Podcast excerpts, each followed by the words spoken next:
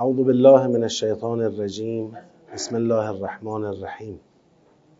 عرض سلام و ادب و احترام محضر بزرگواران حاضر در جلسه و گرامیانی که از طریق پخش مستقیم با این مبحث همراهی می‌کنند.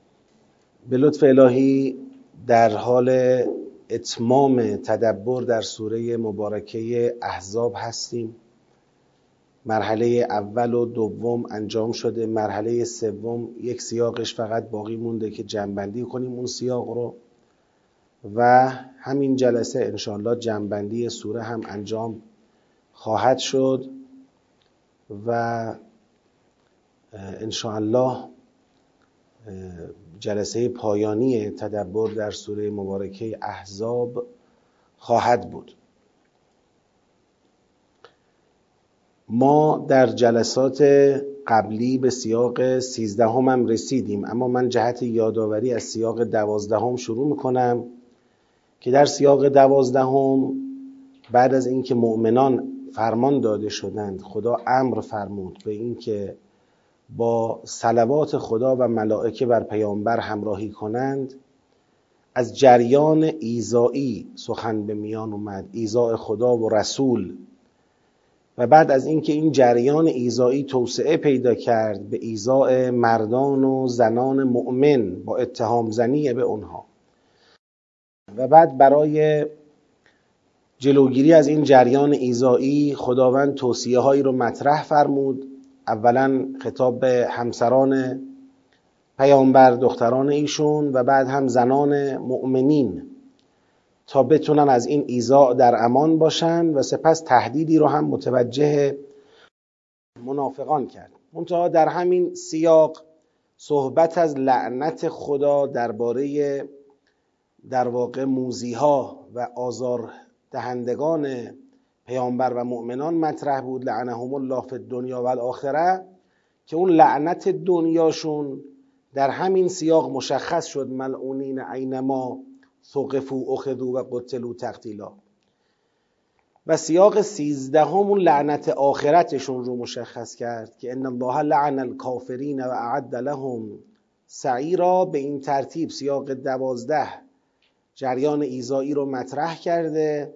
سیاق سیزده از لعنت شدن اونها در آخرت صحبت کرده و الان ما وارد سیاق چهاردهم سیاق پایانی سوره احزاب میشیم. اعوذ بالله من الشیطان الرجیم. یا ایها الذین آمنوا لا تکونوا کالذین آذوا موسی. ببینید همچنان مثل سیاق سیزده و مثل سیاق دوازده و حتی سیاق قبل از اون همچنان بحث چیه؟ ایزاه ای کسانی که ایمان آوردید مانند اون افرادی اون کسانی که حضرت موسی علیه السلام را ایزا کردند اذیت کردند نباشید. فبرعه الله مما قالو خدا او را از آنچه درباره او گفتند چه کرد؟ تبرئه کرد. و کان عند الله وجیها و اون نزد خدا آبرو داره ببینید همین فبرعه الله مما قالو نشون میده که ایزای حضرت موسی با اتهام زنی بوده. اتهام زنی برعه الله مما قالو یعنی درباره حضرت موسی سخنانی گفتند که در شعن حضرت موسی نبود. این ایزا بود. این ایزایی که اینجا مطرحه همینه. اون سخنانی که درباره حضرت موسی گفتن چطور سخنانی بود؟ سخنانی بود که آبروی او را نشانه رفته بود. اون از کجا میگید؟ کان عند الله وجیها. میگه او پیش خدا آبرو داره. یعنی کسانی می‌خواستن با مطرح کردن سخنانی درباره حضرت موسی علیه السلام او را نعوذ بالله بی آبرو کنند. آبروی او را خدشدار کنند. خب خدشدار کردن آبروی حضرت موسی علیه السلام می‌تونه در مسیر رسالت ایشون چی درست کنه؟ مانع درست بکنه. مانع تراشی کنه. کسی که آبروی او را نشانه رفتند او دیگه مقبولیتش را در اذهان و افکار عمومی از دست میده. دیگه رسالت او به مقصد نمی‌رسه. پیامبر از جانب خدا اومده تا شریعت خدا را ابلاغ بکنه. مردم پیامبر را قبول دارند. وقتی که کسانی می‌خوان با رسالت پیامبر در شریعت برای اثبات شریعت برای تثبیت شریعت می‌خوان مقابله کنن میگن چه کنیم؟ آبروی او را نشانه بریم آبروی او را که تونستیم بزنیم مقبولیتش از بین میره. مقبولیت او را که تونستیم بزنیم دیگه نمی‌تونه رسالت خود را به درستی انجام بده. تو این سوره اون چه درباره پیامبر اتفاق افتاد؟ از اول سوره ما درگیرش بودیم همین نشانه رفتن آبروی پیغمبر چرا از اول سوره میگم درگیرش بودیم؟ همون جایی که خدا فرمود خداوند ادعیاء شما را ابناء شما قرار نداده. یعنی همون اول سرنخ اتهامی که به پیغمبر زده شده بود درباره ازدواج با زینب رو سوره داد. ما در این سوره روبرو هستیم با جریان ایزایی که آبروی پیامبر را نشانه رفته تا با تخریب شخصیت پیغمبر و از بین بردن آبروی ایشون بتونه جلوی رسالت تشریعی ایشون رو بگیره. این مشکلی است که ما اینجا داریم. خدا میفرماید شما مثل این افرادی که درباره حضرت موسی این کار رو کردن نباشید. این راه تکرار نکنید. یا ایها الذین آمنو اتقوا الله. مؤمنان شما تقوا داشته باشید. ببینید اول سوره کیو دعوت به تقوا کرد؟ اول سوره پیامبر که تو در مقابل این جریان ایزایی که آبروی تو را نشانه رفته باید تقوا پیشه کنی و تحت تاثیر اونا قرار نگیری و تابع وحی باشی. عواست فرمود نباید از هیچ کس جز خدا خشیت داشته باشی. کسانی که از مردم خشیت داشته باشن اینا مبلغان خوبی به رسالات خدا نیستن. مبلغ حقیقی رسالات الله کسیه که از مردم نگران نشه. رسالات خدا را با قدرت با قاطعیت اجرا بکنه و جلو بره. آخر سورم داره به مؤمنان میگه تقوا داشته باشید. و قولو قولا سدیدا. ببینید باز وسط سورم به همسران پیغمبر خدا فرمود که ولا تخضعن بالقول فیطمع الذی فی قلبه مرض. و قلن قولا معروفا.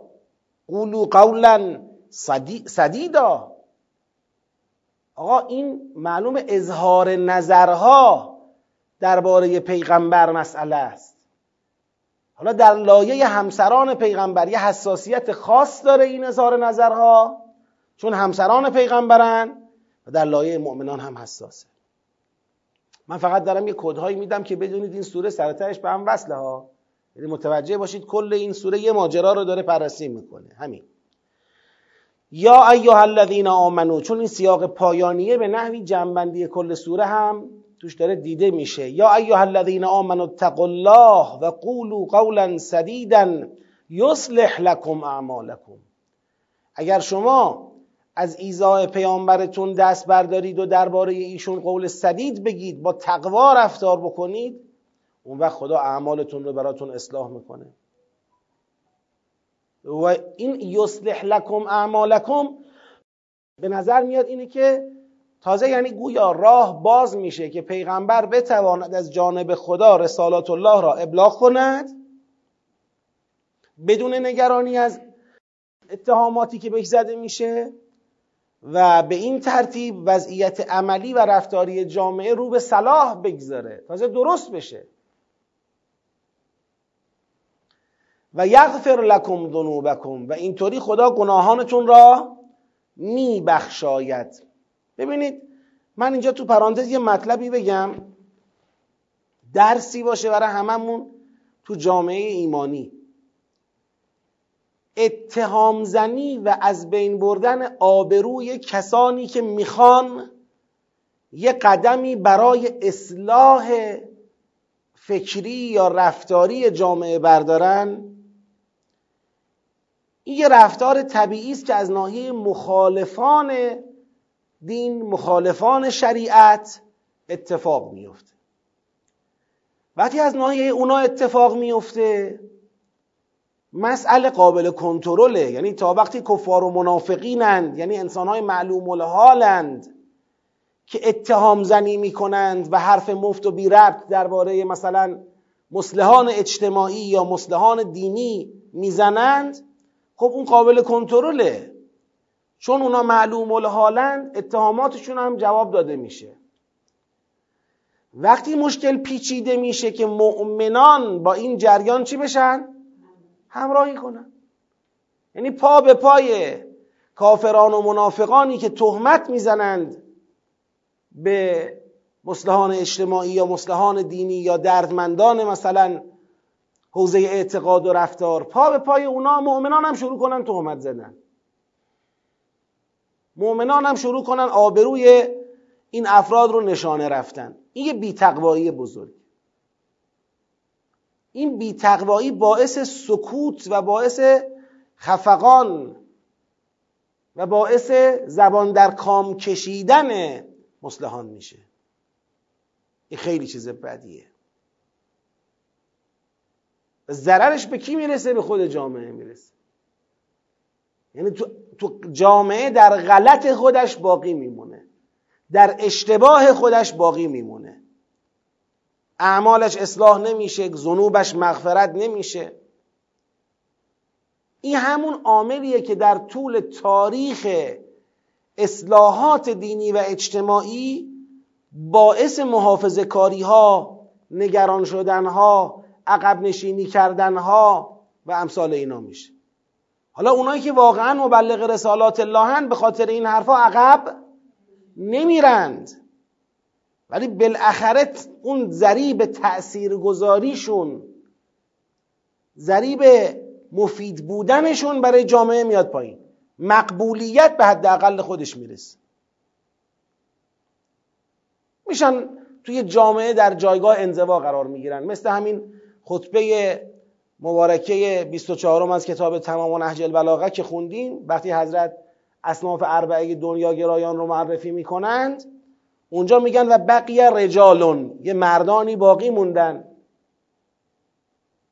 که اونها چشمانشون به خاطر ترس از قیامت پر از اشک است و چه است و اینا. در توضیح اونا چی میگن حضرت؟ چی میفرمایند؟ میفرمایند که اینا در جامعه در نهایت انفعال در نهایت تقیه در نهایت خفقان روزگار سپری می‌کنن. یا ساکتند یا صحبت می‌کنند و گرفتار میشن. یعنی خود جامعه است که لطمشو می‌خوره.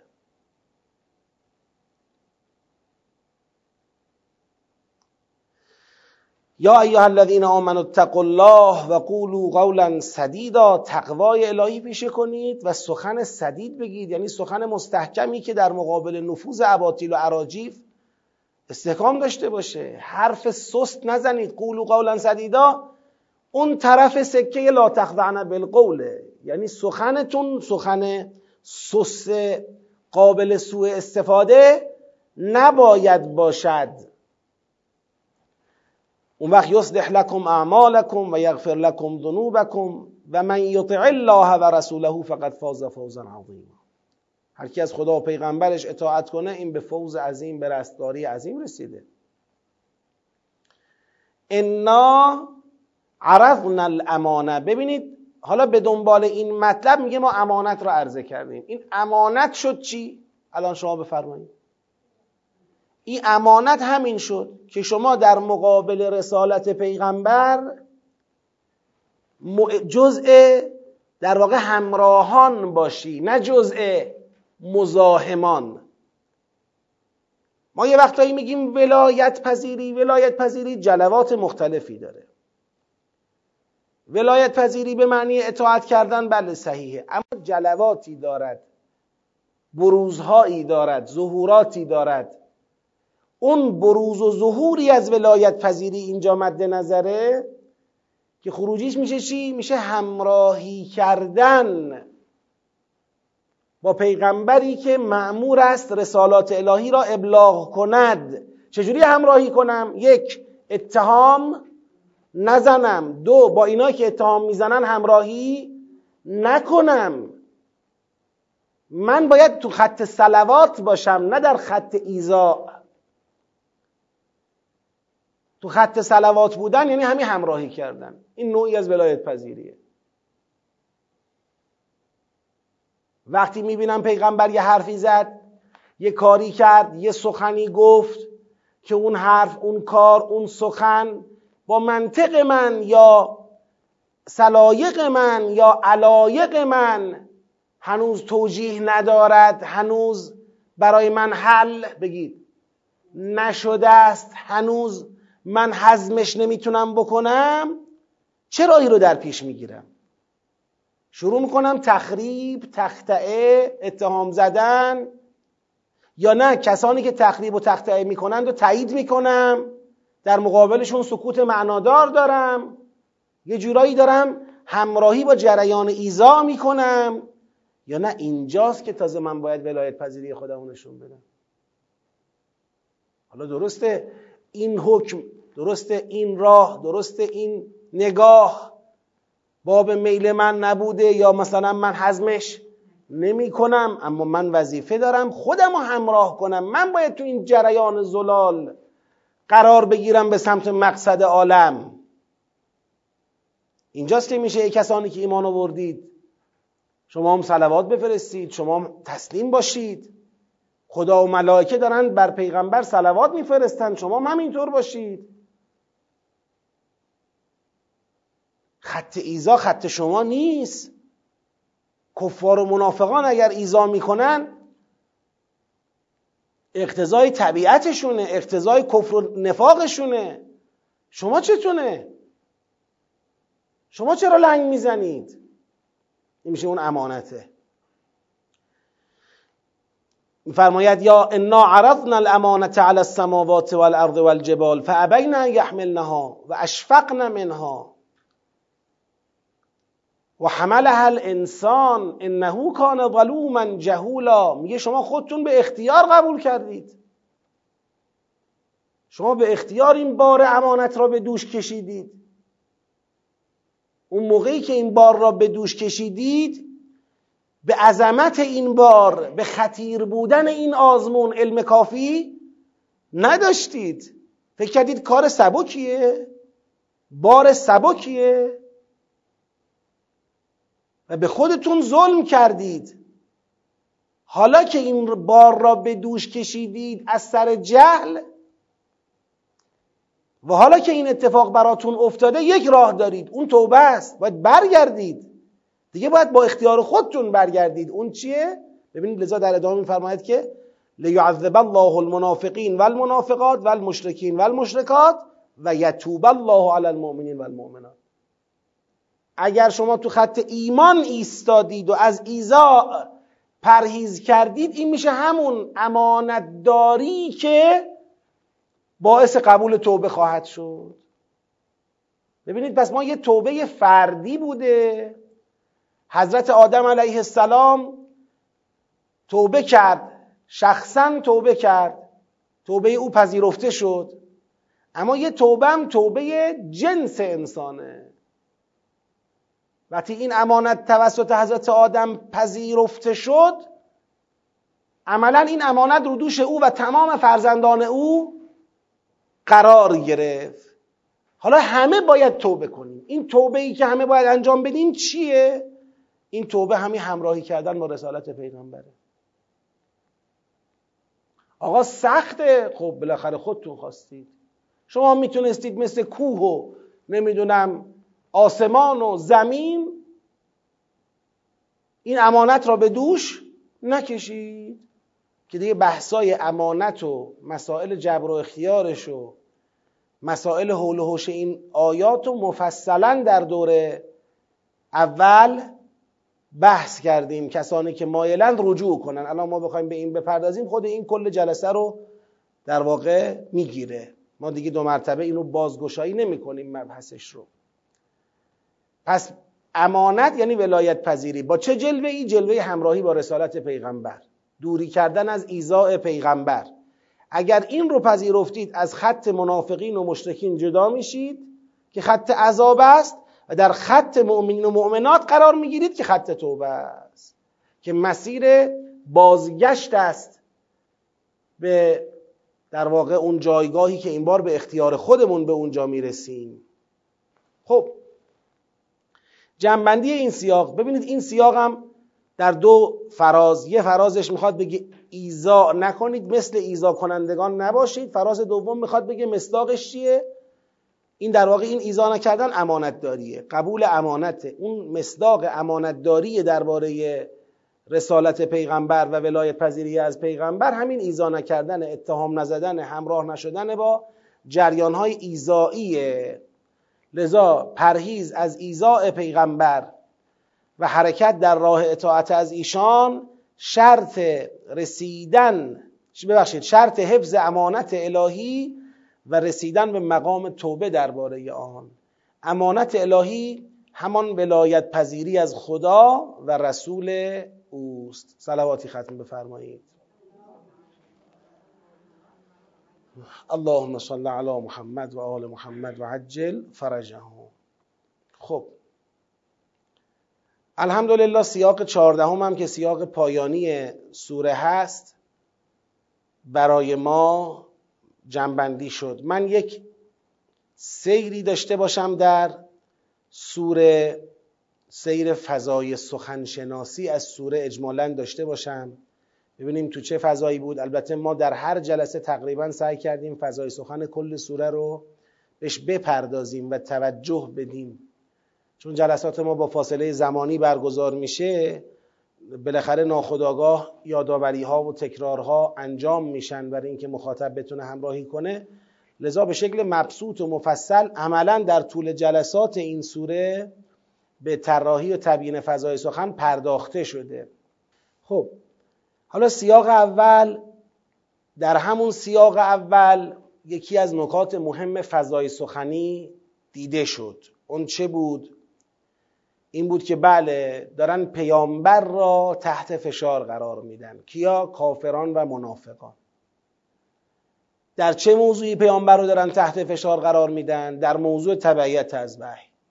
یعنی می‌خوان یه کاری کنن. با فشاری که وارد می‌کنن پیامبر دست از تبعیت وحی یه جاهایی بگید برداره. که اگر بتونن یک رخنه ایجاد بکنن ها یک رخنه یک منفذی درست بکنن که اینجا پیغمبر رو منصرف کردیم. به نظر من همون رخنه کافی است که کل سازمان رسالت از هم بپاشه. کل سازمان رسالت از هم بپاشه. چون وقتی امکان عدول از وحی الهی ولو در یک موضوع کوچک فراهم شد دیگه این امکان می‌تونه تسری پیدا کنه به هر جایی که کافران و منافقان اونجا بخوان چه کنن؟ فشار بیارن بخوان اونجا مزاحمت ایجاد بکنن. و عملا دیگه شریعت از حالت مطلقش به حالت نسبی در بیاد شریعت برسه به یک ابزاری صرفا برای اداره دنیامون. هر جا خوشمون اومد تبعیت کنیم هر جا نیومد تبعیت نکنیم. هر جا رو همراه بودیم از نظر قلبی و فکری اطاعت کنیم هر جا همراه نبودیم اطاعت نکنیم. یه چیز باری به هر جهتی درست بشه در لایه ابلاغ. ببینید یه بار ما در لایه عمل با شریعت داریم تسامحی برخورد می‌کنیم تساهلی برخورد می‌کنیم. این برخورد تسامحی و تساهلی در لایه عمل این به خاطر ضعف ما یا خدای نکرده نیات غلط ماه. این نسبیت در شریعت درست نمی‌کنه. این نسبیت در عمل من درست کرده. اما یه بار در لایه ابلاغ ابلاغ رسالات الله این منفذ ایجاد میشه. این نسبیت در لایه ابلاغ وقتی درست شد دیگه استحکام شریعت رو در اصل منبعش از بین می‌بره. دیگه شریعت در اصل منبعش نسبی میشه. لذا ببینید موضوعی که در این سوره مد نظر قرار گرفته با اینکه سوره یک مطلب بسیار راهبردی محکم را داره تو قرآن پشتیبانی می‌کنه یعنی سوره احزاب چیزی را پشتیبانی می‌کنه که من میگم جزء غرر صور قرآن است یعنی جزء سوره های منحصر به فرد قرآن در موضوع خودش. ولی بحثی که این سوره می‌خواد شریعت رو در اون بحث اصرار کنه که باید اجرا شود یه چیز خیلی به نظر کوچکیه. ازدواج مثلا یه آدمی با مطلقه پسرخانده اش چی؟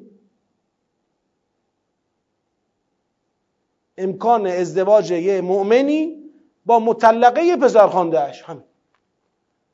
ممکنه شما نگاه کنی بگی این تو سلسله مباحث شریعت جزء دست اول ها که چه ارز کنم؟ دست دوم ها که چه ارز کنم؟ دست سوم ها که چه ارز کنم؟ این جزء دست دهم ها هم نیست. چیه این مگه؟ نه اصل ازدواجه نه اصل طلاقه نه قتاله نه جهاده نه امر به معروفه نه نهی از منکره نه نمازه نه حجه نه زکات اصول نیست جزء فروع اصلی هم نیست. آقا یکی از فروعات فروعات فروعات مقوله ازدواجه که حالا آقا می‌خواد ازدواج کنه نوبت رسیده به مطلقه پسرخانده اش یا به بیوه پسرخانده اش خدا میگه اینجا در نگاه من خدا حلاله مردم حرام می‌دونن باید حلال بشه. پیغمبر خودت باید بیفتی جلو حلال بشه این. خب؟ این یه مسئله ای که در مقیاس ذهنی ما یه مسئله بسیار کوچکی و در واقع پیش پا افتاده ای محسوب میشه. مهم نیست. اصلا با ما باشیم میگیم مثلا بذار حرام بدونن. ها؟ حرام بدونن اصلا. اوکی چی؟ حالا حرام بدونن چه میشه مگه؟ خدا میاد رو این موضوع این مبحث رو میچینه. این هنر قرآنه ها. این هنر قرآن ما باشیم اگر بخوایم با ذهن عادی بشری خودمون مقوله ولایت پذیری در رسالت تشریعی را بخوایم جلو بندازیم جلو ببریم میایم روی مسئله خیلی راهبردی سرمایه گذاری می‌کنیم. میگیم آقا بیایم این بحث رو ببریم توی مسئله خیلی راهبردی مثل نماز مثل زکات مثل قتال. یه چیز اینجوری حجی چیزی که بعد بیارزه آخه. خدا میگه ببین من اینو گفتم براتون در دور اول. دور دوم. ان الله لا یستحی ان یضرب مثلا ما بعوضه فما فوقها. پشه باشه یا بزرگتر از پشه در کوچکی یعنی بالاتر از پشه در کوچکی از پشه ریزتر باشه. وقتی پای حق در میانه خدا میاد رو کوچکترین کوچکترین مسائل شریعت یا یکی از کوچکترین مسائل شریعت سرمایه گذاری می‌کند. پیغمبر رو اینجا میندازه وسط میدان. آبرو تو بگی کف دستت برای همین مسئله به ظاهر کوچیک برو تو میدون. می‌خوام ببینم چه می‌کنن و کار دارم من. چه می‌کنن؟ می‌خوان به آبروت بازی کنن؟ می‌خوان سوء استفاده از همسرانت بکنن؟ می‌خوان متهمت کنن؟ می‌خوان تو رو از ابلاغ این مورد از موارد شریعت منصرف کنن. یه سوره احزاب و خدا طراحی کرده برای اینکه بگه من تو یه مورد هم حاضر به کوتاه آمدن از شریعت نیستم. یک مورد شما بگو. یه مورد ریز. خدا متکبره یعنی این. که من میگم سوره احزاب سوره احزاب تجلیش برای من مظهر اسم متکبر خداست. مظهر الله اکبر خداست. تجلی الله اکبر است. پیغمبر ببینید پس فشار. این فشاری که رو پیغمبر دارن کفار و منافقان میارن که ایشون از تبعیت ما یوها الک چه کنن؟ باز بدارن. اینجا پای توکل خدا وسط می‌کشه. باید وایسی. در قسمت دوم سیاق دوم میاد میره رو چی؟ روی این موضوع که آقا من برای مردی در وجودش دو قلب قرار ندادم. زنی را که با زهار ازش جدا میشید مادر قرار ندادم. پسری را هم که پسرخوانده خودتون مردی را هم که پسرخوانده خودتون معرفیش می‌کنید پسر قرار ندادم. یعنی می‌خواد بگه در جایی که من خدا تایید نمی کنم کسی را با مثلا ادعا بشه پسر خیش قرار داد. پس اساسا این پایه ای که اینا می‌خوان در اتهام زنی ازش استفاده کنن این پایه از اساس چیه؟ ویرانه. چیزی برای اتهام زنی وجود نداره. پیغمبر پسری نداره که الان عروسی داشته باشه که الان بخوایم بگید چرا داره عروسش ازدواج می‌کنه. عروسش بعد از طلاق از پسرش داره ایشون با عروسش ازدواج می‌کنه. چه خبری نیست؟ این چیزی شماها درست کردید. رو شریعت ساختگی شما من خدا باید برنامه بچینم رو شریعت واقعی؟ اینو شماها درست کردید. ذالکم قولکم به افواهکم. رو سر دهنت یه چیزی میگی. والله یقول الحق و هو یهد السبیل. حق خدا میگه. هدایت با خداست. آقا با اینا چی هن اگه پسر نیستن؟ اینجا پسر باباشونن ادعوهم لآبائهم. زید پسر باباشه. نه پسر پیغمبر. ببینید ما تو این سوره مگر به جز جریان زید بحث دیگری داریم از ادعیا؟ فقط او رو داریم دیگه.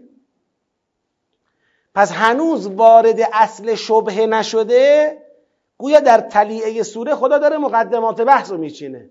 اول پیغمبر تو وظیفت ایستادنه این یک. دو مردم پسر خانده پسر نیست. این دو. پس شما اساستون رو در این اتهام زنی اساس مردم رو خدا از اونها می‌گیره. پایه اونها رو ازشون می‌گیره. چی بود فرمایش تو؟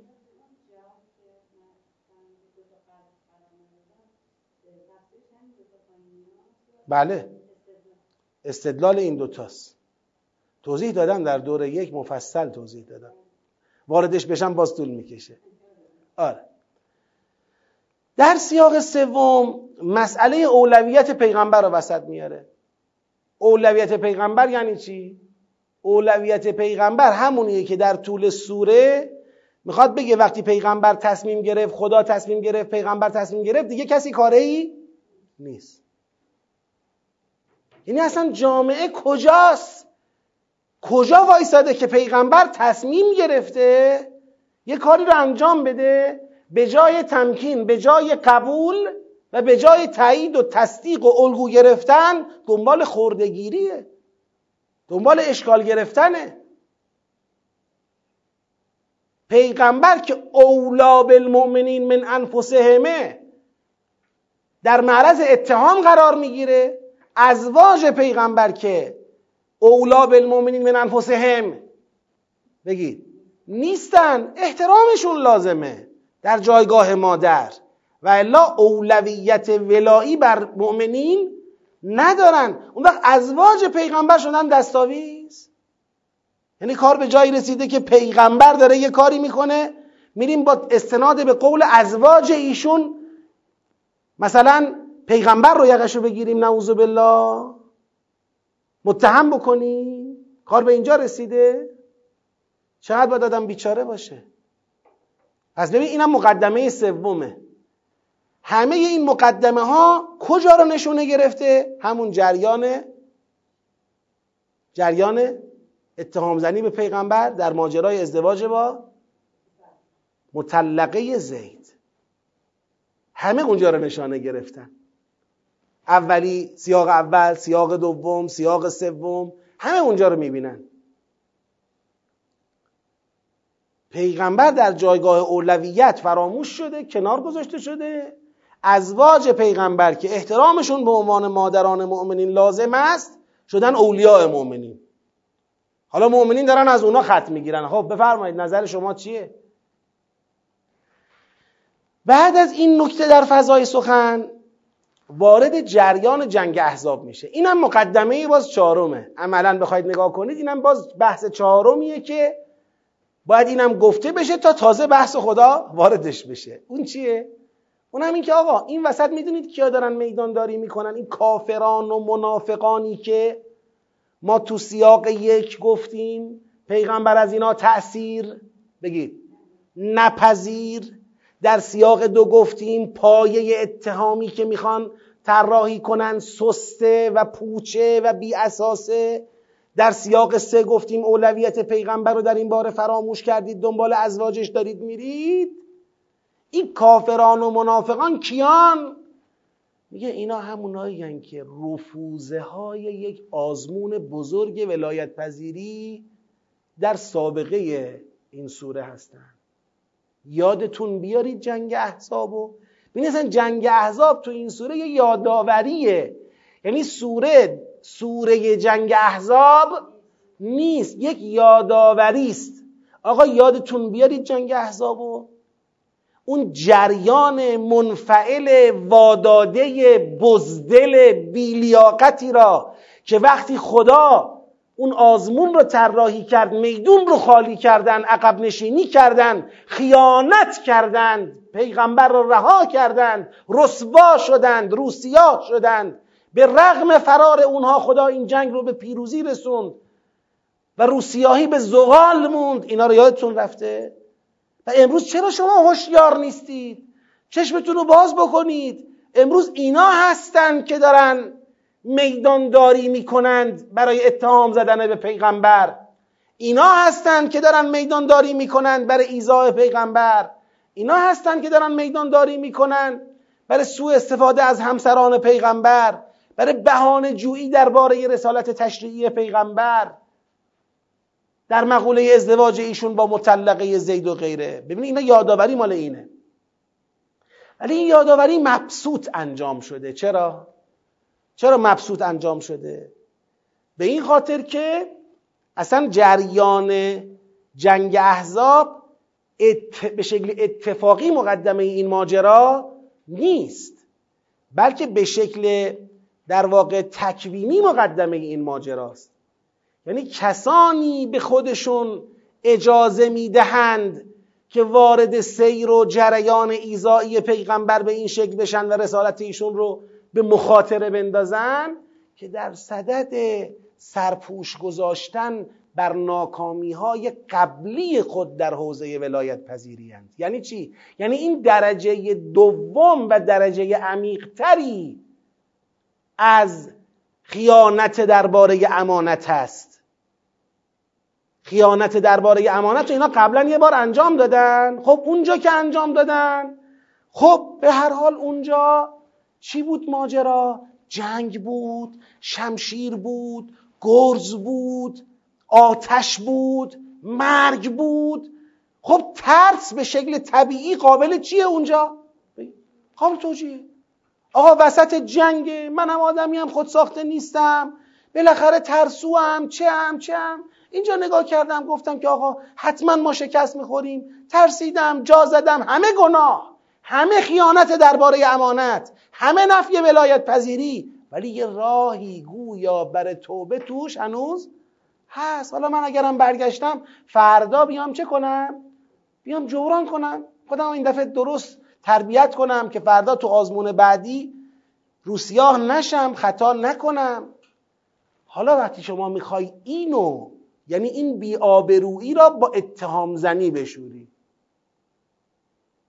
این بیآبرویی اول را این خیانت اول را با خیانت دومی جبران کنی. که اون خیانت دوم دیگه قابل توجیه نیست. چتونه که تهمت به پیغمبر می‌زنید؟ به کجا رسوندید کار رو؟ لذا خدا می‌پردازه به جنگ احزاب که بگه بگه اینا اینا این سست عنصران این بیلیاقت ها که حالا به جای توبه به جای جبران خطای اول گناه اول خیانت اول درباره ولایت پذیری حالا پا در جاده اتهام زنی گذاشتن. پا در جاده سوء استفاده از همسران پیغمبر برای بی آبرو کردن پیغمبر گذاشتن. اف بر شما. لعنت بر شما. اینکه خدا لعنتشون می‌کنه تو سیاقهای بعدی خدا لعنتشون می‌کنه در دنیا و آخرت. ملعونین اینما ثقفو اخذو و قتلو تقتیلا. لعنتشون می‌کنه تو قیامت. ببینید وقتی خدا لعنت می‌کنه ببینید غضب خدا کجاست. اف بر شما. لعنت بر شما. نفرین بر شما. روسیاهی بر شما. نکبت بر شما. که نکبت رو با نکبت میشورید. که خیانت رو با خیانت میشورید. این خیانتتون. این یادآوری خیانت اول است. اونم با طول و تفصیل. هنالک ابتلی المؤمنون. و زلزلوا زلزالا شدیدا و اذ یقول المنافقون والذین فی قلوبهم مرض ما وعدنا الله و رسوله الا غرورا بشکند دهان تو. بعد اینو چجوری جبران می‌کنه؟ با تهمت زدن به پیغمبر. باز هم بشکند دهان تو. یا اهل یثرب لا مقام لکم فرج او بعضیاشون هم تو رو در آقا اجازه بده ان بیوتنا عوره. زن بچه‌مون موندن همینجوری الانه که بیچاره بشیم در حالی که تو دلشون چیه؟ تو دلشون اینه کاش ما هم اون بر بودیم. طرف احزاب بودیم. عهد خودشون رو شکستن. عهدی که باید جواب اون رو می‌دادن شکستند. قبل از اینکه این جنگ بشه هم دائما در سلک معوقین بودن. دائما می‌گفتن اگر جنگی شد نرید. دیگران را به پرهیز از حضور در میدانهای جنگ دعوت می‌کردند. در مقابل اون اصفه حسنه ای که در همه میدانها پای عهدش با پیغمبر ایستاده. در مقابل اون رجالی که ما آهد الله علیه را تصدیق کردند صدقش را اثبات کردند بعضی به شهادت رسیدند و بعضی منتظرند. در مقابل صادقین ببینید دوتا شد. لیجزی الله صادقین به صدقهم اینجا رو کار دارم ما این تو فضای سخن مهمه. بعد و یعذب دقت کنید و یعذب المنافقین ان شاء او بگید. یتوبه. یعنی تو این آزمون اول دو احتمال پدید آمد. یک عذاب دو توبه. یا عذاب یا توبه. آقا یعنی اینجا تو آزمون اول که شکست خوردن راه توبه بسته نیست. آقا به توبه کن. به توبه کنید. مشکل نداره که. حالا اشتباه کردید بالاخره جنگ بوده دیگه. حالا وسط جنگ ترسیدید میدون رو خالی کردید. متوجه نقطه ضعفتون شدید. آقا متوجه سس عنصر بودن خودتون شدید. فهمیدید مرد نیستید. ها فهمیدید؟ خودتون بکنید مرد بشید. خودتون کار کنید خودتون ادب کنید. از خدا بخواید. جبران کنید. لذا اینم در این سیاق این یاداوریه برای چی بود؟ برای اینکه مشخص کنه یه گروه پیمان شکن رفوزه هم اینجا چی شد؟ درست شد. حالا باید توبه می‌کرده راه دیگری رو در پیش گرفته. این مقدمات بحث که چیده شده حالا خدا میاد سر وقت همسران پیغمبر. همسرانی که در همون سیاق سه بهشون اشاره کرد. خب شما می‌خواید چیکار؟ برنامه شما چیه؟ بیانات خدا خطاب به همسران پیغمبر اینجا نشون میده که این همسران پیغمبر دارن دستاویزی قرار می‌گیرن برای همین رفوزه های جنگ احزاب. ببینید ولا تخضعن بالقول فیطمع الذی فی قلبه مرض. الذی فی قلبه مرض کجا بود؟ تو احزاب بود. یعنی الان شما عوض این که پای خدا پیغمبر وایسید. اطاعت کنید. قنوت نسبت به خدا پیغمبر داشته باشید. دارید میدان رو باز می‌کنید که این رفوزه های بدبخت جنگ احزاب از شما حرف بگیرن پیغمبر رو بزنن. زهی تأسف. لذا میگه اگه شما دنیا می‌خواید زینت دنیا می‌خواید خب بیاید آقا پیغمبر میگه بیا طلاقتون بدم برید آقا. برید تو اون صف برید تو اون سلک. اگه اطاعت از خدا پیغمبر می‌خواید بکنید اما خب بحث دیگری است. شما می‌خواید با مواضعتون با نوع عملکردتون دستاویز منافقان و بیماردلان باشید یا می‌خواید قنوت لله و رسول داشته باشید تکلیف روشن کنید. جایگاه شما جایگاه خطیریه. الان هم دوره دوره جاهلیت نیست که شما امپراتوری تشکیل بدید. که شما بخواید پیغمبر رو مدیریت کنید. شما بخواید جامعه ایمانی رو مدیریت کنید. اینا رو مینشونه سر جای خودشون. آیه تطهیر اینجاست. آدرس میده. میگه آقا اگرم شما می‌خوای ببینی که درباره پیغمبر برم سراغ کی اینا؟ اهل بیت. درباره پیغمبر بیا سراغ اینا. نمی‌تونی اینجا به هر آدرس خیالی و توهمی بری.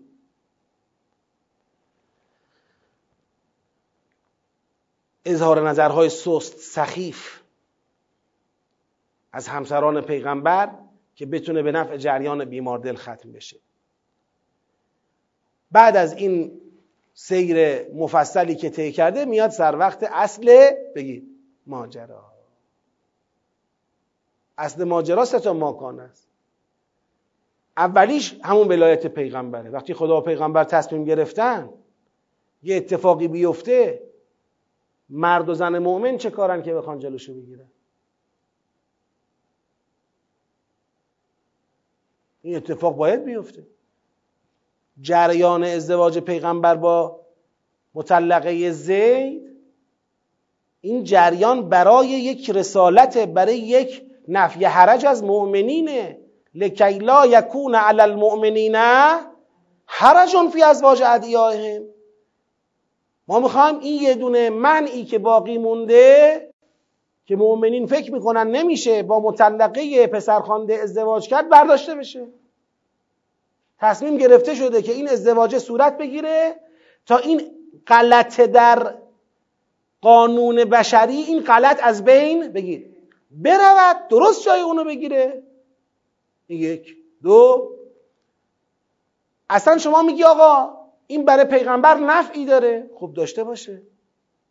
مگه قراره اگر ابلاغ شریعت یه جایی یه چیزی برای پیغمبر دارد پیغمبر چون یه چیزی به خودش ممکنه در این وادی برسه از اون پرهیز بکنه یا در تنگنا ببینه خود را؟ ما کان علی النبی من حرج.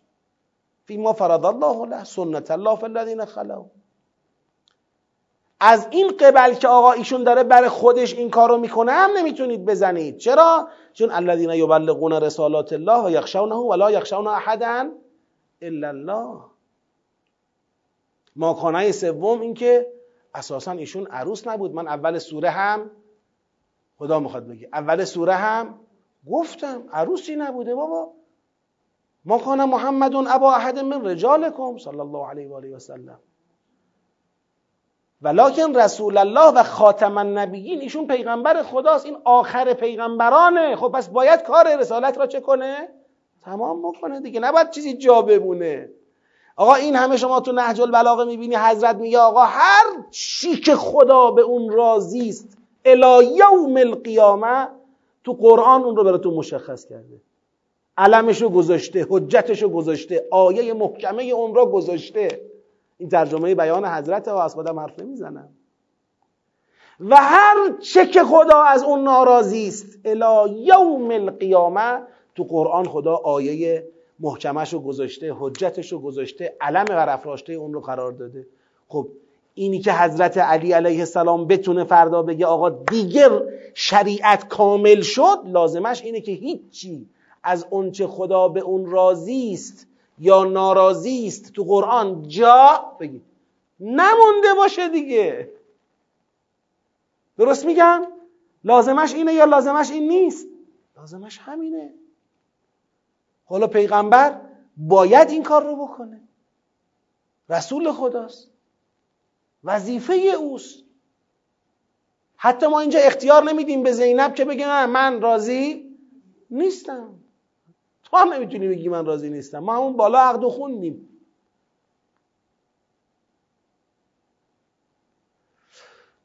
خب وقتی به اینجا می‌رسه اینم باز یک اصل ماجرا رو اینجا برای ما مشخص می‌کنه و ورودی داره. بعد از این میاد مؤمنان حالا چیکار باید کرد تو این فضا؟ یاد خدا تسبیح خدا. خدا می‌خواد اینجوری شما رو از ظلمت ها به نور برسونه. درسته شاید براتون یکم سخت میاد ولی این رحمت خداست. فردا رو در نظر بگیرید که تحییت خدا سلام است. اجر کریم براتون در نظر دارد. مؤمنان بیایید شما همراهی کنید. بعد میاد تو بحث بعدی به پیغمبر میگه پیغمبر تو هم باید محکم وایسی. تحت تاثیر کفار و منافقان قرار نگیری. اذیت اونها باعث انصراف تو از این ماجرا. بگید. نشود. باید توکل بر خدا کنی. مثل حرفی که اول بگذاره بود توکل بر خدا بکنی. پس محکم وایسی. بعد از اون میاد میگه حالا بعضی هم یه بهانه درست کردن. میگن اده اده بابا. خدا پشت قضیه از پیغمبر پشت قضیه از اونا نمی‌دونن شما می‌دونی؟ بابا این نکاح نکاح با مطلقه ای که عده داشته نبوده دیگه. شما چقدر ببخشید من اینجوری میگم. چقدر بی ادب و بهانه گیرید. این پیغمبر باید جز به جز برای شما توضیح بده. خودش حجت نیست انگار. بابا این عده نداشته. این نکاح قبل از مس یعنی طلاق قبل از مس بوده. با این مطلقه ازدواج کردن عده نمی‌خواسته.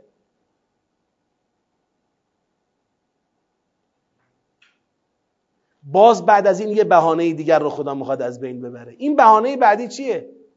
بهانه بعدی که من در دور قبلی یعنی در همین دور سوم جنبندی که داشتم انجام می‌دادم ذکر کردم این مطلب رو.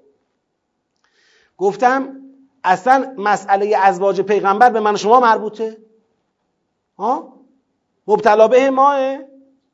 آقا پیغمبر مسئله زوجیتش به خودش مربوطه دیگه. احکام زوجیت پیغمبر را خدا به خودش می‌گفت چی بود؟ بگید.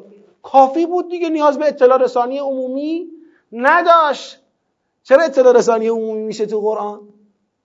به خاطر اینکه ماها خیلی فضول تشریف داریم.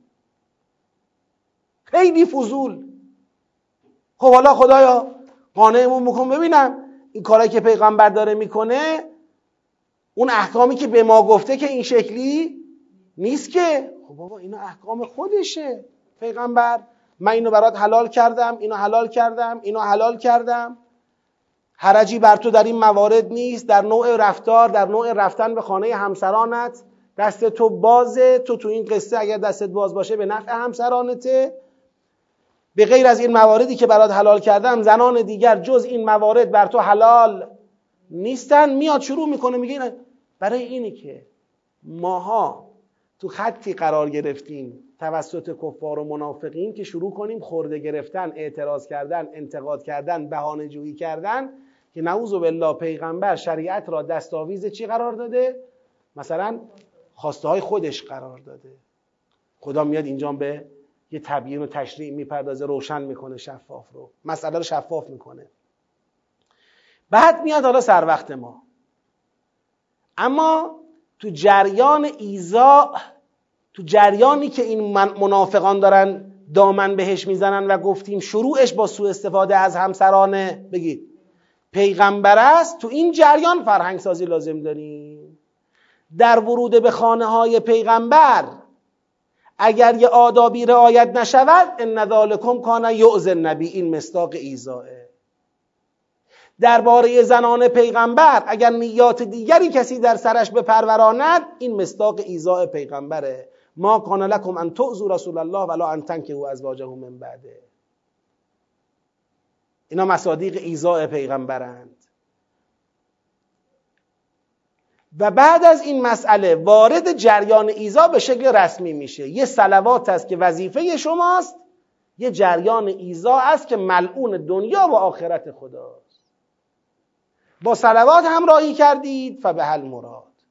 تو خط ایزا افتادید دنیا و آخرتتون تباه میشه. حالا پیغمبر این کارا رو بکن تا یک حصار امنی از ایزا درست بشود برای تو برای همسرانت برای دخترانت برای زنان مؤمنین و مؤمنات.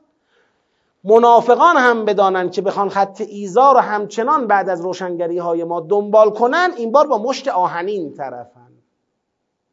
سوره احزاب آمد تا با سخن تا با صحبت. مسئله رو چکار کنه؟ بگید. حل کنه. حل شد؟ شد. حل نشد خواستن ادامه بدن این بار دیگه سوره نازل نمی‌کنیم. این بار دستور میدیم که هر جا پیداشون کردید تو مدینه بکشیدشون بگیرید بکشید قاطعم باشید. رحمم نکنید. اگه می‌خواید خود دانید. خود دانید. نمی‌خواید تمام کنید دیگه این ماجرا رو. اینم اون ضربه شست پایانیه که خدا نشون میده که تو این خط بخواید حرکت کنید ما هم براتون داریم. این نیست ما بشینیم فقط حرف بزنیم. شما هم بیاید با جریان ایزایی که راه انداختید و بهانه جویی هایی که کردید بخواید کلا رسالت را رخنه کنید درش و سازمان رسالت را از هم بپاشید. ما هم نگاه کنیم بگیم ببخشید دیگه این شکلی نیست. آه پس پیغمبر رحمتا للعالمین است. بابا همین رحمتا للعالمینشه. اگر جلوی این جریان فاسد گرفته نمی‌شد در وقت خودش چیزی از شریعت پیغمبر امروز تو نداشتی. یه شریعت اومانیستی دستت بود. که نمازش برای نفس بود. اگر انفاقی داشت برای نفس بود. اگر حجی داشت برای نفس بود هرچه اگر داشت برای نفس بود. چون رحمتا للعالمین بود وایساد. چون رحمتا للعالمین بود به ازن الله و به دستور خدا مشت آهنین نشون داد. مگر رحمتا للعالمین بودن فقط با کنار اومدن درست میشه؟ کنار اومدن با فساد کنار اومدن با ظلم کنار اومدن با بیعدالتی کنار اومدن با انحراف. اینا مگر مستاق رحمته؟ اینا مگه مستاق لطفه؟ اگر پدر و مادری با زشتی های فرزندش دروغگویی ظلم مال مردم خوری با غلط های فرزندش همراهی بکنه این یعنی رحمت؟ هیچ عاقلی اینو رحمت می‌دونه؟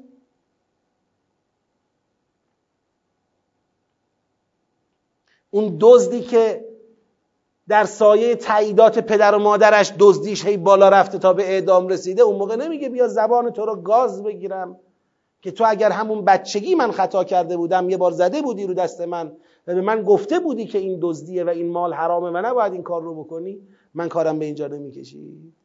رحمتا للعالمین مگر به اینه که کلا غضب رو جمع کنیم ببوسیم بذاریم کنار؟ این چه تفسیر احمقانه ای از رحمته که یک عدهای باب کردن تو جامعه؟ سفیهانه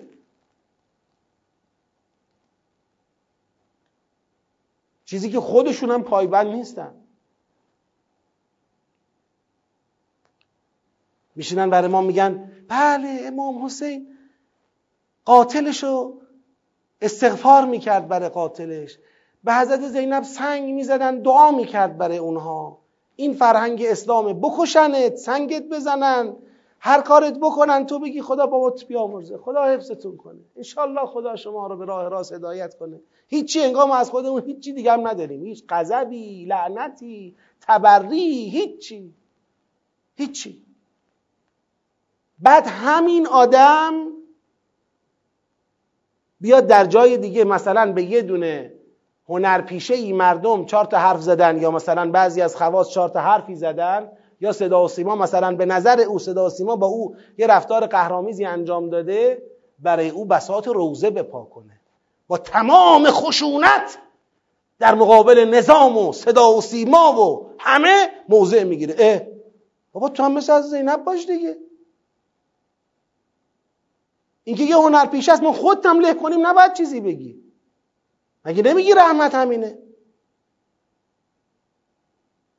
چطور مردم به خدا و پیغمبر و امام حسین و هر کی هر چی بگن اینجا جای رحمت و عطوفته. اما وقتی به یه هنرپیشه یه چیزی گفتن تو نمی‌تونی رحمت و عطوفت به خرج بدی. و عطوفت به خرج بدی.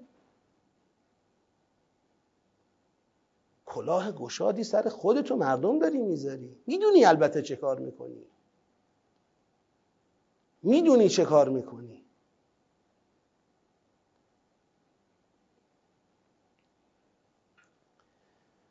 لنغرینک بهم ثم لا یجاورونک فیها الا قلیلا. ملعونین اینما ثقفوا. اخذوا و قتلوا تقتیلا.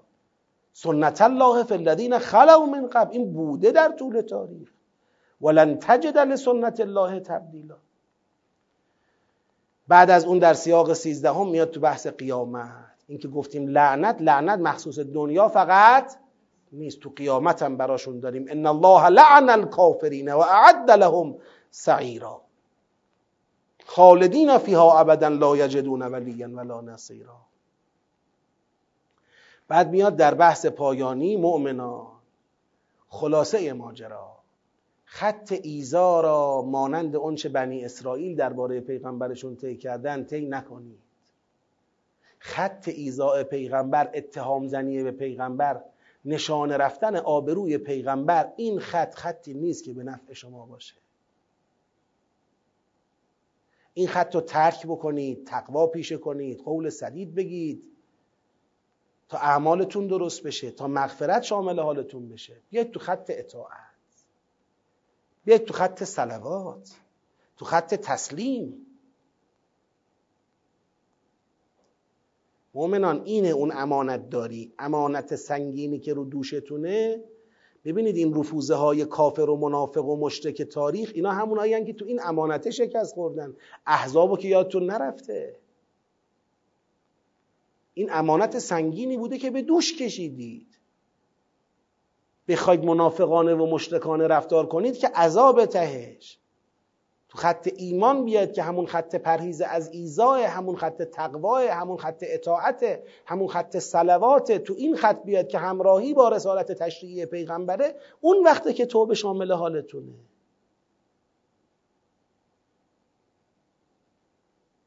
از این ریسمان توبه بگیرید خودتون از چاه دنیا بیرون بکشید بابا. نمونید اینجا. به خدا هر کی از این ریسمان بالا رفت رفت. نرفت. وقتی قیامت شد خودشو در جهنم خواهد دید. اینکه قرآن میگه امنکم الا واردها چون هممون الان ما تو جهنمیم نمی‌فهمیم. باید نجات بدیم خودمون رو از جهنم. این نجات با همین ریسمانه. این ریسمان توبه است. ریسمان توبه ریسمان امانت داریه ریسمان امانت داری ریسمان همراهی با رسالت تشریعی پیغمبره. همراه شو بابا. این نفس را رام کن در مقابل تشریع در مقابل شریعت. رام کن.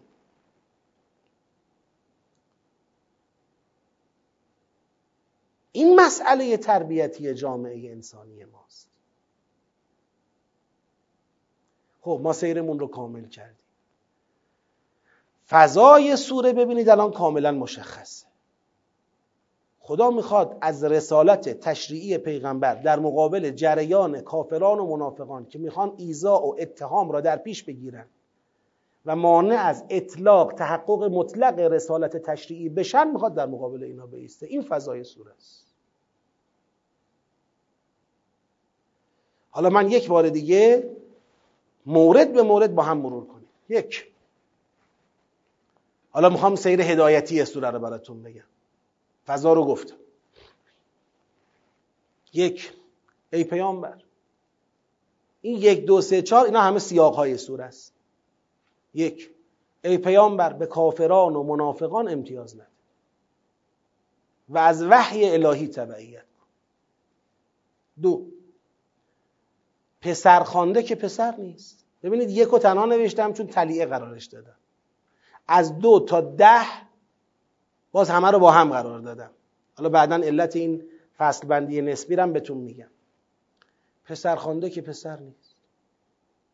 سه. پیامبر ولی مطلق مؤمنان است. پسر خانده پسر نیست تا بگی پیغمبر رفت با عروسش ازدواج کرد. پیغمبر ولی مطلق مؤمنان است. ای وای بر شما که در اقدامات او او رو در معرض اتهام قرار می‌دید میرید ببینید زنان ایشون چی گفتن. عوض اینکه ببینید ایشون خودشون دارن چه کار می‌کنن و چی میگن. چهار. آزمون ولایت پذیری از پیامبر جریان بیماردل منافق را مشخص کرد. در جریان احزاب بیماردلان مشخص شدن. شما سرنخ کار اتهام زنی به پیغمبر را بدونید کجاست. پنج. ای همسران پیامبر دستمایه بیماردلان منافق قرار نگیرید. شما نشید آتش بیار معرکه این بیماردلان رفوزه در آزمون ولایت پذیری از پیغمبر. حیف برای شما. شش ازدواج پیامبر با مطلقه زید رسالت الهی بود. هفت با پیامبر و رسالت الهی او همراه باشید اذکر الله ذکرن کثیرا و سبحوه و بکرتا و اصیلا.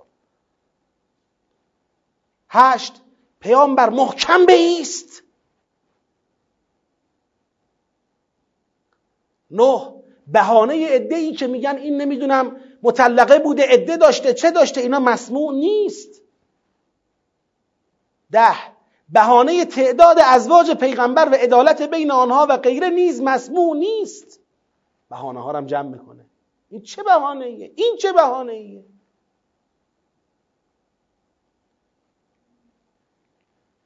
نهی از ایزاع پیامبر در حوزه رفت رفت آمده به بیوت ایشان و معاشرت با همسرانشون خط ایزایی خطی است که یکی از مقدمات رسیدنش به اهداف عدم حفظ آداب در تعامل با بیوت پیغمبر و همسران پیغمبر. اینو درستش کنید. با جریان سلوات همراهی کنید که همون جریان هماهنگ با رسالت پیغمبر است. دوازده. سیزده. از لعنت الهی کافران و منافقان بترسید. چارده از ایزا پرهیز کنید تا بتونید امانت بزرگ خدا همون ولایت پذیری مطلق از رسول خدا را حفظ بکنید امانت دارانه رفتار بکنید. خب ببینید چرا سه فصلش کردم؟ اون اولی که تلیعه کل سوره است. چون تثبیت خود پیغمبر در این جایگاه حرف اول آخر رو تو این ماجرا می‌زنه می‌دونید؟ یعنی مؤمنان اگر حرف این سوره رو گوش بدن یا گوش ندن تکلیف پیغمبر عوض نمیشه. باید وایسه. این که کار پیغمبر. حالا مؤمنان همراه بشن نشن فرق نمی‌کنه. این تلیعه سوره است. از دو تا ده سلسله سیاق هایی است که می‌خواد ماجرای سوره را شرح بده که ماجرا چیه. تو جریان ازدواج پیغمبر با مطلقه زید. اصل ماجراست که سیاق ششمه. قبلیاش و بعدیاش همه مقدمات و مؤخرات همون سیاق ششمه. اصل ماجراست. از سیاق 11 تا 14 چیه؟ از 11 تا 14 جنبندی پایانی سوره است خط ایزا. یعنی دیگه منحصر تو اون ماجرا بگید نیست. از اون ماجرا خارج شده جنبندی کلی کرده. که کلا ماجرای ایزا باید جمع جور بشه. برای اینکه ایزا جمع جور بشه تعامل با بیوت باید درست بشه. مؤمنان یاد بگیرن با صلوات همراه باشن. از لعنت باید تو جامعه ترس درست بشه امانت خدا باید بهش توجه بشه. این کلا خط ایزا رو می‌خواد جمع بکنه. دیگه اختصاص به جریان ازدواج پیغمبر و زینب نداره. اون یه مصداق بود. ما از اون مصداق اومدیم تو این نگاه کلی. لذا حالا جنبندی با توجه به فصول و اون تلیعه تثبیت پیامبر در مقابل کافران و منافق منافقان مزاحم و امتیازخواه. اونایی که می‌خوان باج بگیرن یه جورایی بر خودشون امتیاز درست بکنن در مقابل رسالت پیغمبر. دومی دفاع از پیامبر در جریان رسالت ویژه ایشان در ازدواج با مطلقه زید که بهانه برای کافران و منافقان یعنی همان مزاحمان امتیازخواه رسالت بود. یعنی بهانه رو از دست این بهانه جویان گرفتن. دفاع خاص از پیغمبر تو خصوص جریان ازدواج ایشون با مطلقه زید که دیگه نتونن کفار و منافقان بهانه بگیرن از پیغمبر امتیاز بخوان و ایشون رو به عقب نشینی از رسالت وادار بکنن. سومی نهی مؤمنان از ایزا و همراهی با جریانهای ایزایی و دعوت ایشان به حفظ امانت بزرگ ولایت پذیری مطلق از رسول خدا به منظور تأمین همراهی ایشان با رسالت پیغمبر خب این سه تا قدم کلی سوره بوده مطابق این سه تا فصل حالا کل سوره چی می‌خواد بگه؟ حرف سوره در یک عبارت چگونه قابل جمعبندیه؟ اینه. تثبیت رسالت تشریعی پیامبر. دفاع از ایشان در مقابل مزاحمان رسالت تشریعی. و بازداری مؤمنان از ایزا یا همراهی با جریانهای ایزایی مزاحم رسالت تشریعی. یعنی بنده اون چرا در این سوره نخ تسبیح می‌بینم؟ اطلاق رسالت تشریعیه که خدا در این سوره از اطلاق اطلاق به معنی اخستش ها یعنی اطلاق صد درصد بی هیچ کم و کاست یک دهم درصد هم یک هزارم درصد هم رخنه نباید داشته باشه. یعنی این. اطلاق رسالت تشریعی پیغمبر اون جمله واحد اون عبارت واحد این سوره است. برای این اطلاق پیغمبر رو تحکیم می‌کند. تو یه مورد به نظر کوچک پیغمبر رو جلو میندازه. جریان ها همه درست میشه. اینکه میگم قرآن بنده راجع به شأن نزول یه حرفی قبلا زدم الان تاکید می‌کنم. خیلی خیال می‌کنن یه اتفاقاتی میافتاد. بعد خدا کار می‌کرد؟ آیه نازل می‌کرد حرف می‌زد. من میگم اتفاقات را خدا مدیریت کرد. گزینش کرد و یا ایجاد کرد. گزینش کرد و یا ایجاد کرد. آقا بله حالا پیغمبر رفتن با زینب مطلقه زید ازدواج کردن یه مشکلی پیش اومد. این سوره اومد. انگار یک سوره عظیم تو آسمان وحی معطل چی بوده؟ یه بهانه بوده. یه بهانه درست شد اومد پایین. آقا این بهانه چیه؟ خدا به پیغمبر دستور داده. پیغمبر میری با زینب ازدواج می‌کنی. پیغمبر اقدام می‌کنه. جریان ها بگید. شکل می‌گیره. خدا میاد تو صحنه. میگه آها. این جریانه. میشه سند. میشه سند بالا دستی شما از من سوال می‌کنید این سوره برای امروز ما چه کار می‌کنه؟ من میگم اگر این سوره رو اصلا هیچ چیشو با هیچ کی تطبیق ندیم ها؟ همش بشه برای خود خود خود پیغمبر و فقط برای ما چی باشه؟ تاریخ. یعنی ما فهمیدیم این بود. این پیام سوره چی میشه برای ما؟ پیغمبر در رسالت تشریعیش کمترین تسامحی کمترین رخنهی کمترین نفوذی را نپذیرفته به امر خدا و خدا حراست مطلق کرده از رسالت تشریعی پیغمبر. پس اونچه در قرآن و از بیان پیغمبر در شرح قرآن به شما می‌رسد البته بیانی که با قرآن تایید می‌گیره. اونچه در قرآن و از بیان پیغمبر در شرح قرآن به شما می‌رسد همان است که خدا خواسته است. شما قرآن رو میزان قرار بده هیچ وقت را گم نکن. من میگم اصلا هیچ چیزو بر هیچ کی تطبیق ندی. سوره یه سند بالادستیه. یعنی یه سند شفاف سازی ماهیت رسالت تشریعی پیغمبره. کدوم مسلمونی در طول تاریخ از این سند بینیازه کدوم مسلمونی؟ با این سوره دیگه هیچکی نمی‌تونه بیاد بگه یه چیزایی هم بود هنوز برای اصلاح. ولی چون ظرفیت نبود دیگه خدا بهش دست نزد. یا یه چیزایی هم بود هنوز برای اینکه خدا بهش راضی باشه. ولی چون 1400 سال قبل هنوز موضوعش پیش نیامده بود خدا واردش نشد. مطلقه. قرآن در انعکاس شریعت رسا... پیغمبر و شریعت الهی مطلق است. این بزرگترین پیامه این بزرگترین سنده این بزرگترین پشتوانه در حقانیت اسلامه. این اولا. ثانیا خب پیغمبر اکرم به عنوان اول کسی که از جانب خدا این شریعت را ابلاغ می کند جای خود را دارد. بعد پیغمبر اکرم دیگه ابلاغ شریعت تعطیله. آیا بعد پیغمبر اکرم امامان علیهم السلام همون جایگاه حقوقی را برای ابلاغ شریعت ندارن؟ آیا در طول امامان فقها همون جایگاه را برای ابلاغ شریعت ندارن؟ اون چه که باعث میشه امروز فقیهی کتمان بکند چیه؟ عدم اطلاق عدم دقت به اطلاق شریعت کوتاه میاد اما کوتاه بیاد تو در فاز ابلاغ نباید کوتاه بیای. کوتاه اومدن نداریم ما. قرآن روشنه. قرآن شفافه. بعد اینکه خدا بیان کرده تو تو بیان نمی‌کنی. تو کتمان می‌کنی؟ تو چه کاره ای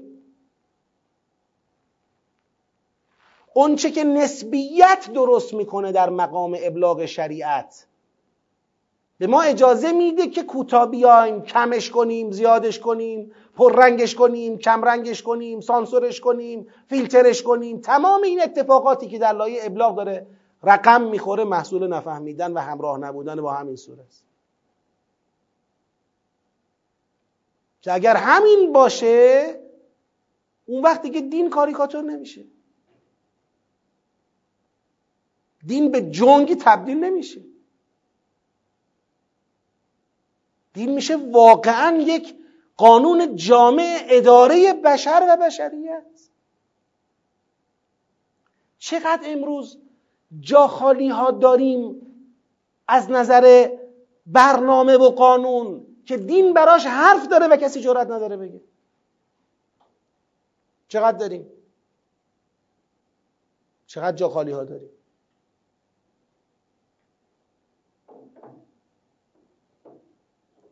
خیلی خلاها و حفره های فراوان فکری اخلاقی فرهنگی رفتاری سیاسی اقتصادی اجتماعی ما داریم که قرآن برایش حرف دارد و حرفش زده نمی شود اینکه میگیم امام زمان علیه السلام وقتی میاد میگیم شما ما اطلع من احکام کتابه رو دارید باز می‌کنید همینه دیگه. یعنی کتاب تعطیل میشه. این آزمون بزرگی ها برای امثال من برای هم لباسای من برای من. ولی اینه دیگه. پس این که میگیم سوره احزاب چیکار می‌کنه؟ سوره احزاب همین کارو می‌کنه. اون وقت وقتی فقیهان عالمان مبلغان رسالات الله اون آیه قلب, قلب آیات این سوره الذین یبلغون رسالات الله ولا یخشون احدا الا الله. قلب این سوره است. که میتپه و خون رو در تمام این سوره به جریان در میاره و حیات به کل این سوره میده. وقتی اینا بیان در جایگاه رسالتی و ابلاغی خودشون درست به ایستن محکم به ایستن اون وقته که می‌بینید جریان های ایزایی هم چه می‌شود بگید. درست می‌شود. اتهام زنی ها شروع می‌شود. اون وقته که مؤمنان هم باید جای خودشون رو پیدا کنن که ما می‌خوایم چه کنیم؟ می‌خوایم تو این اتهام زنی ها همراهی کنیم؟ یا می‌خوایم از قرآن و سنت پیغمبر که این آقا داره بیان می‌کنه اطاعت کنیم؟ می‌خوایم چه کنیم؟ درسته من اگه بخوام فاصله گذاری کنم بین خودمون تا این سوره جامعهمون فکرمون فرهنگمون تبلیغمون تا این سوره فاصله یه مقدار نگران کننده است. خب؟ ولی این چیزی رو عوض نمی‌کنه. قرار نیست سوره رو بیاریم پایین بر ما تطبیق کنه. قرار ما بریم بالا با سوره هماهنگ بشیم. اینه. این مکتبه. اینه که الان شما در این صفحه می‌بینید مکتبه. یه حرف نیست فقط. یه نگاه یه راهبرده عظیم و بزرگه همه جانبه است.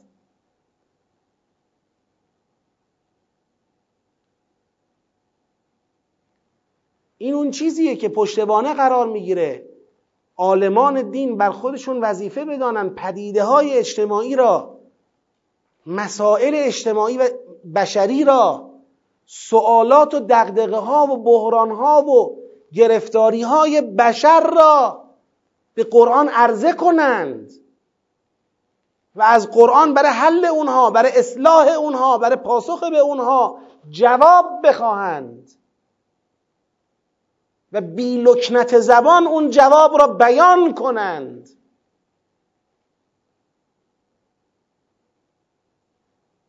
این اون اتفاقی که ما بهش احتیاج داریم. سخت محتاجیم. اما از کنارش میگذریم. از کنارش میگذریم.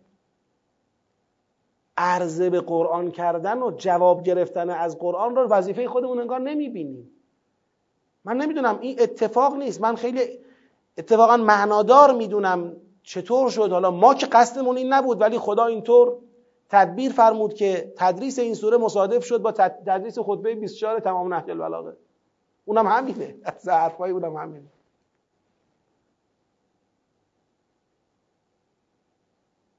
عالمان اهل بدعت و حاکمان شرع شیطان زده رو وقتی اونجا معرفی می‌کنه دردش چیه؟ دردش اینه که هیچ از یه سری چرندیاتی انبان خود را پر کرده میشینه در جایگاه حل مسائل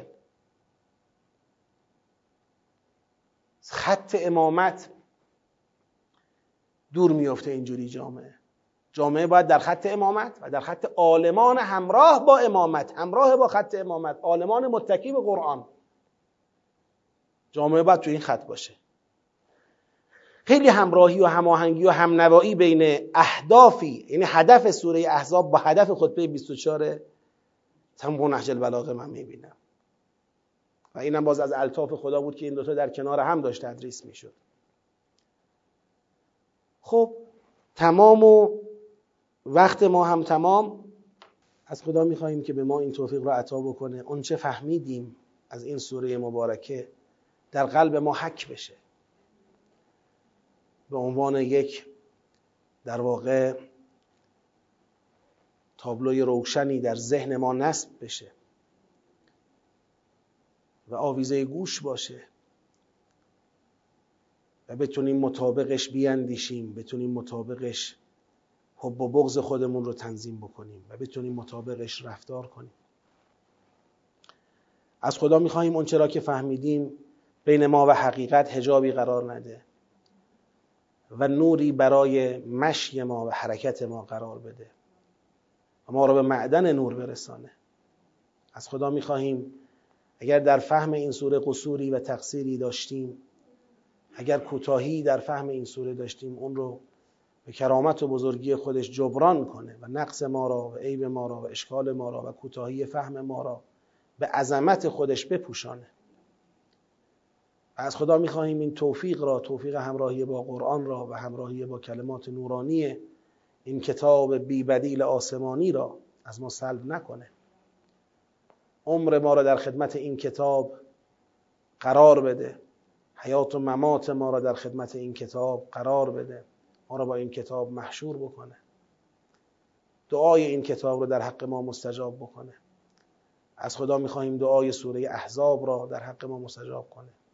همراهی ما را با این سوره در قیامت متجلی کنه. ما را در کنار این سوره وارد بهشت کنه.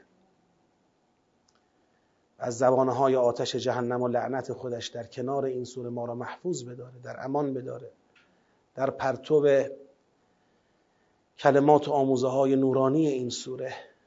قلب ما را به آرامشی الهی و بیبدیل برسانه. از خدا می‌خواهیم جامعه ما را جوانهای ما را عالمان ما را مردم ما را با قرآن کریم با این کتاب انسانساز جامعه پرداز و تمدن آفرین همراه بکنه. مراتب انس با این کتاب رو در جامعهمون روزافزون کنه. از خدا می‌خواهیم که دولتهای آینده ما را بیش از دولتهای پیشین خادم قرآن قرار بده. معتقد و مؤمن به قرآن قرار بده. حامی قرآن و فرهنگ قرآن و ترویج فرهنگ قرآن قرار بده. و شر دشمنان اسلام و مسلمین رو از سر همه ما کوتاه کنه. انشالله فردا هم حالا ما درست بحث بعدیمون نهج البلاغه است. اگر خدا بخواد اونجا باز فرصت بشه کلماتی خواهیم داشت ولی ما چون در روزهای گذشته مفصل در باب انتخابات مشارکت حد اکثری انتخاب اسلح و مباحثی از این قبیل صحبت کردیم دیگه در این جلسات به خودمون فرجه دادیم که بحث خودمون رو تکمیل بکنیم. انشالله ما و شما همه با هم با قوت با ایمان با نیت با شور با شوق با شعور. برای انجام وظیفه اجتماعی خودمون فردا پای صندوق های رأی حاضر میشیم. خودم رو شما رو همه کسانی که این صدا رو میشنوند دعوت می‌کنم و از شما خواهش می‌کنم که این دعوت رو گسترش بدید امر به معروف بکنید. تا جایی که در توانتون هست امر به معروف بکنید. تا ان الله بنا به فرموده رهبر معظممون رئیس جمهوری با مقبولیت بالا انشاءالله با روحیه انقلابی و ولایی و با برنامه بتونه زمام اداره کشور رو به دست بگیره و انشاءالله در خط روشن ولایت حرکت بکنه و انشاءالله هشت سالی نورانی رو برای این ملت رقم بزنه. هشت سالی که مشکلات کمتر بشن. هشت سالی که تدبیرها دقیقتر و بهتر باشه اهداف دین بیشتر دیده و رعایت بشه خط روشن ولایت سنجیده و به اون عمل بشه و این هم نخواهد شد فقط با صلاح حاکمان. ما باید وظیفه خودمون بدانیم هم حمایت کنیم از اونها. در طول دوره بالاخره تصدی امور توسط اونها حمایتشون کنیم همراهی کنیم. و یکی از مصادیق بارز حمایت هم نقد دلسوزانه است. یعنی هواشون رو داشته باشیم مشکلی دیدیم بدون قصد تخریب واقعا از سر نیت اصلاح اون رو به زبان بیاریم بیان کنیم بهشون برسونیم.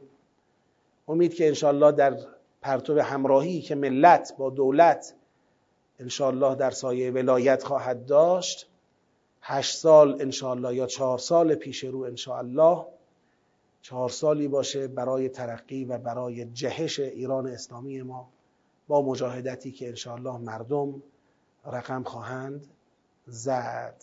و السلام علیکم و رحمت الله و برکاته. صلواتی ختم بفرمایید.